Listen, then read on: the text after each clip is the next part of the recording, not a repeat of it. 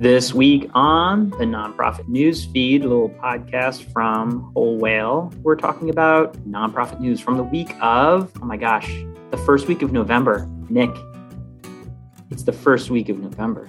This is this is something. Uh, we have made it, I think. And that means I think Mar- Mariah Carey music is about to start. Not yet, but pretty darn soon. We've got a lot of things in the giving season horizon high times for the holidays and, and nonprofit news. But let's uh, let's jump into it. Where are we, Nick? On at a glance. Sure, I can start us off. Our first story is we have to talk about COP26, the massive climate summit at Glasgow in Scotland. And this week, the world's attention has been focused on this summit. Um, world leaders like Narendra Modi uh, of India, Joseph Joe Biden, our president, um, in attendance, uh, really pushing climate action to the forefront again. We were two days in. I've been following it a little bit. Um, some big announcements about deforestation uh, and uh, some other uh, other commitments there. But what's really interesting is this is, I think, one of the rare instances where you have uh, nations international organizations and NGOs and activists actually all getting in the same place in the same time for a same objective. And I think that right about now, we're finally, as a global community, starting to realize that climate action is very much an all hands on deck problem that affects all of us. Uh, so it's kind of cool to see. Um, some reporting from The Guardian emphasized that smaller countries were felt that they were didn't bear the the brunt of the burden of uh, the carbon emissions that were largely emitted by uh, you know larger countries like the U.S. and China, and felt that in many ways they should not have to kind of pay for our price. And when you think about it, like smaller island nations like uh, Jamaica in the Caribbean and in the Pacific are in many ways most vulnerable to climate change. Um, so this article from the Guardian was just saying that some of the leaders of those countries feel like this is not necessarily their fault, and uh, you know we're all in this together. But it's really important for the bigger countries to step up to the plate because at the end of the day, they're the ones that are going to be able to make the big difference. But just wanted to throw those in there just because it is such a big uh, summit uh, so much news uh, and press focused around this one event. So I, am curious, George, what are your thoughts? What what do we make of this for for the nonprofit folks listening in? I'm trying to make that connection myself, and we have to talk about it because so much of the social impact industry is focused around the idea of zero emissions, uh, reducing, reusing, but obviously getting to this uh, you know fight against climate change, which uh, the man-made components can be and should be avoided. I think there's an opportunity to positively run with stories out of this. So, you know, pulling up the narratives, as you just mentioned, of uh, underdeveloped countries or small nation states that are disproportionately uh, affected at water level. I think you can bring some of those narratives to life in the way that you help it because it is not just isolated to, you know, the archetypal polar bear floating on a you know dwindling ice cap anymore. This is quite literally something that is dispro- disproportionately affecting uh, people without means, uh, without means to you know afford the the increasing costs of sandbars, of insurance, of the changing climate in, in regions that uh, cause increased uh, migration movements. So I think there's a way to bring in this narrative to you. I would avoid, and I would say this uh, hopefully, aspirationally, I would avoid any sort of throwing stones at people that like flew jets in or came here and like look at their carbon footprint for having this meeting. Like that's not what we need here. And that single action is absolutely not what we're talking about. We're talking about the fact that like india is finally pledging a target zero emissions by 2070 something they announced. We're we're looking at macro issues and just you know i um i refuse to sort of read or see any sort of story about like, oh, can you believe Bezos's nerve to like fly a jet in? You know what? He released 0.0 whatever, but if he writes a check for billions of dollars and he's part of a narrative to put social pressure on developing countries and can move like billions in solar panels, like let's relax here. I agree. You got to get the people in the room first, for sure. Our next story I can move on to. George, this is one that you and I actually are intimately familiar with because we here at Whole Whale have released a nonprofit advertising study. So we've released our 2021 nonprofit advertising benchmark study. Uh, that analyzed a whole scope of organizations over seven 7,100 um, using data from an organization called Cause IQ, which was a partner in this project. But uh, the report is now publicly available for free. You can find it on our website. Uh, you can find it um, if you subscribe to this newsletter, which you can do in the show notes. You can also access it uh, via that way. But this study is available both as a full report and as an interactive dashboard for a very small fee. And George, I'll turn it over to you because you were one of the authors of this study. What did you find that was surprising or maybe might be most impactful for uh, the nonprofit communications and marketing folks listening in? We started off with a simple question because this is something that Whole Whale as a digital marketing agency deals with is like, how much should we spend on ads? How much should my nonprofit put toward a paid ad? So keep in mind this is not talking about the Google ad grant, which we know, which we love, which is 10K per month, use it or lose it in kind on Google search. This is for, hey, what are organizations between the sizes of, and this is important, our sample size, 1 million in revenue to 10 million in revenue. And we filtered out of that group uh, organizations that were more operating without government grants and other sort of caveats that changed the rules. And what we came away with was that the median spend for the 60% of nonprofits in that group, the 60% that actually spend is about 12 grand, or think about it, $1,000 a month is that median spend. Now, as you ratchet up for larger, closer to 10 million, it was actually a, uh, it was oddly accurate to this 5% of revenue. So they had ad spends that were 5%, uh, median ad spend to median revenue. I mean, to the revenue was, uh, was about 5% in that ratio, which I found just interesting because I actually thought that larger organizations would maybe like spend a larger, larger percent. I expected to find some uh, deviation there.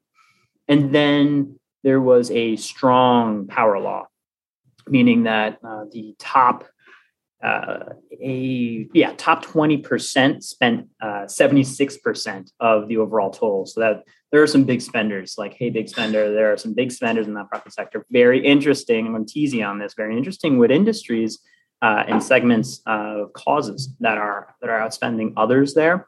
And so I think there's a lot to learn in terms of benchmarking, seeing where your organization is against uh, its peers, especially during a budgeting season. Because look, social media, if we're talking about the the Zucker Pants empire, uh, is is pay to play. If you are a nonprofit, that is not a social media platform.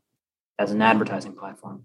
And I'll say it as many times as need to be said that um, that's why we wanted to look at this.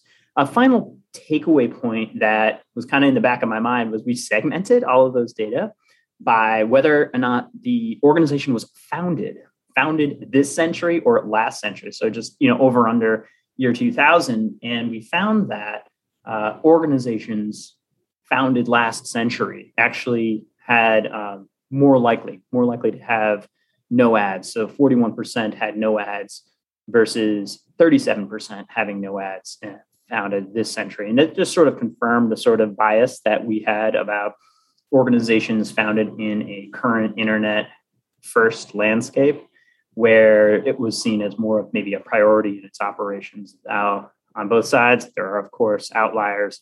So there's tons of gems in here. And if you are in budgeting, planning, and just having this conversation, we've amassed a ton of data that will uh, hopefully help you make a better decision about advertising.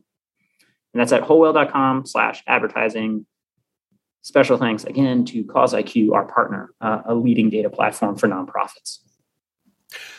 So I can take us into our next story from the summary. And this is about a portion of money allocated within the Build Back Better bill that includes about $100 million for nonprofit security grant program or the NSGP. Now, this story comes from JewishInsider.com, and it seems that the purpose of this allocated money is actually particularly related to um, physical and like actual infrastructure security um, for nonprofits, particularly religious uh, organizations.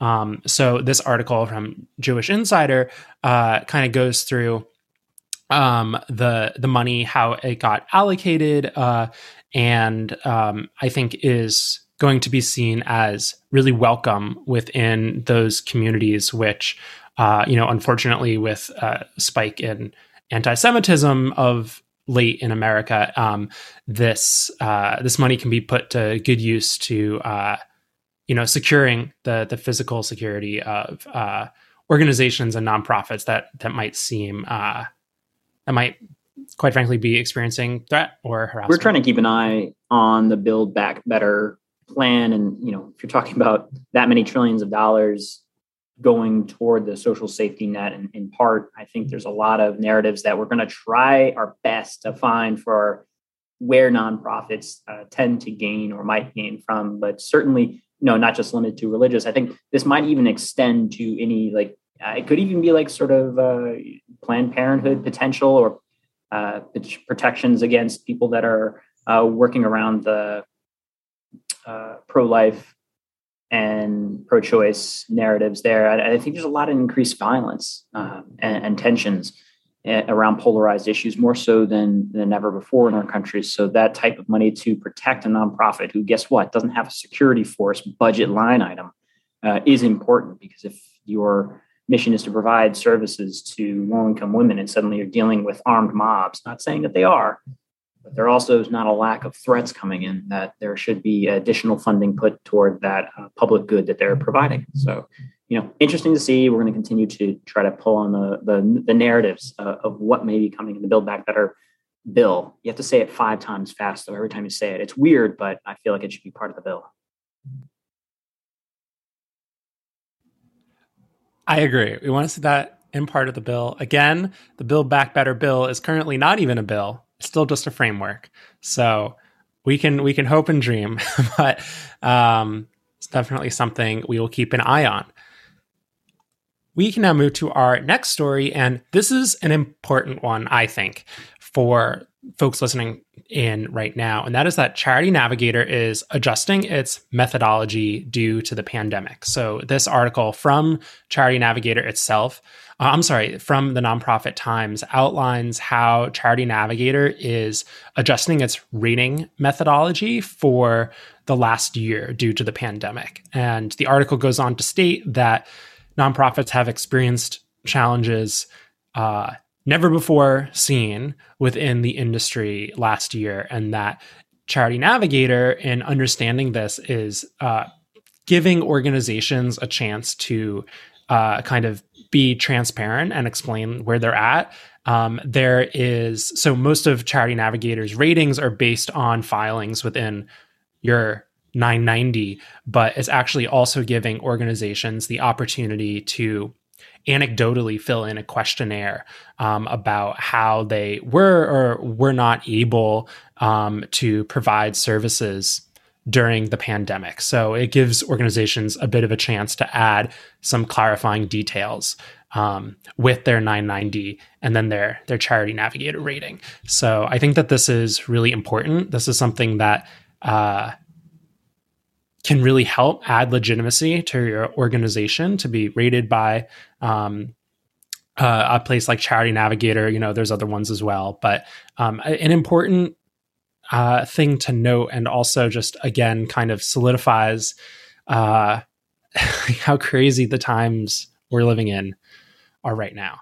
Um, and how that we all need to so to put on your to-do list it looks like charity navigator for organizations that are filing after the years ending on March 31st, 2020, is allowing a questionnaire, a questionnaire to be answered by uh, the executive team, it seems like, from the nonprofit to add to its listing. What's more, what's more, it's also trying to account for if the fact that you know services change. It's not going to uh, necessarily decrease the number of stars. So let's just say you were going to lose your Michelin star, right, for for providing services or not, if you respond to their questionnaire, you can maintain your rating, which I think is pretty fair, actually. So far to date, only 3,600 nonprofits have done this. So this might be a good thing to put on your to do list. If you're a nonprofit that had any sort of fluctuation in services provided in the past year, add the note, maintain your rating. And I think that's time well spent and, and pretty fair, I'd say, uh, of Charity Navigator.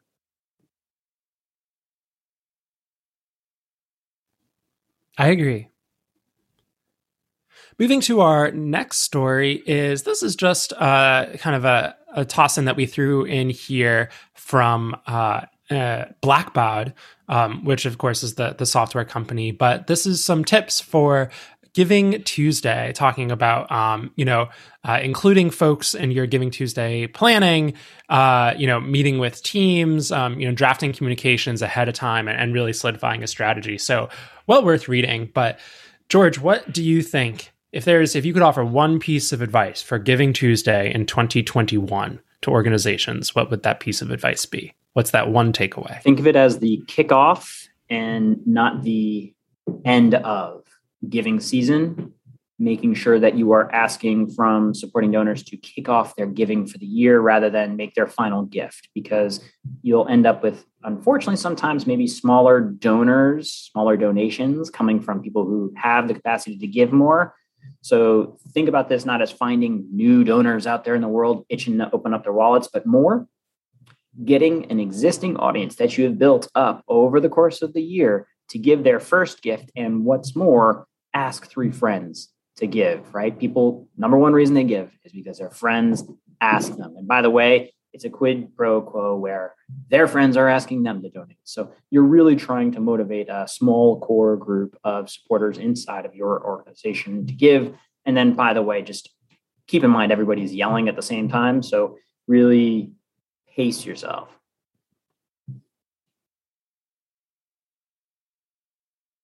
That is good advice. All right, George, are we ready for a feel good story? Okay, this one is about an organization called Scarce, which is an environmental nonprofit based out of Chicago, but they run an event that involves smashing pumpkins. So we all love pumpkins. I have my apartment's filled with pumpkins, but um, were they just to go into a landfill, they'd sit there and decompose and release methane and all sorts of dangerous gases into the air.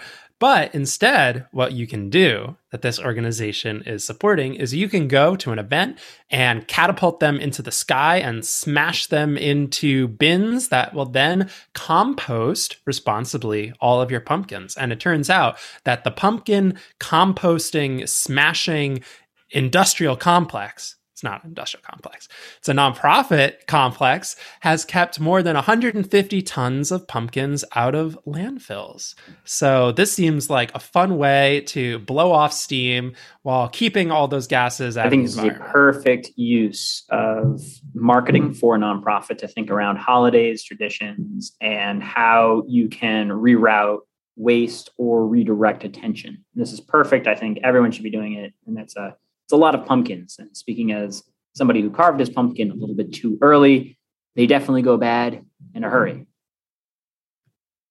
Also, really quickly to shout out here, our you know sponsor continues to be our online courses for Whole Whale University, which by the way, we mentioned the advertising report. If you are a member of Whole Whale University, you get that report, that dashboard, and those data for free. Plus, additional resources that we are constantly adding to Whole Whale University. It's a perfect way to think about investing in capacity at your nonprofit to build up areas like advertising. And by the way, giving Tuesday tips and webinars that we have on demand at wholewhale.com slash university.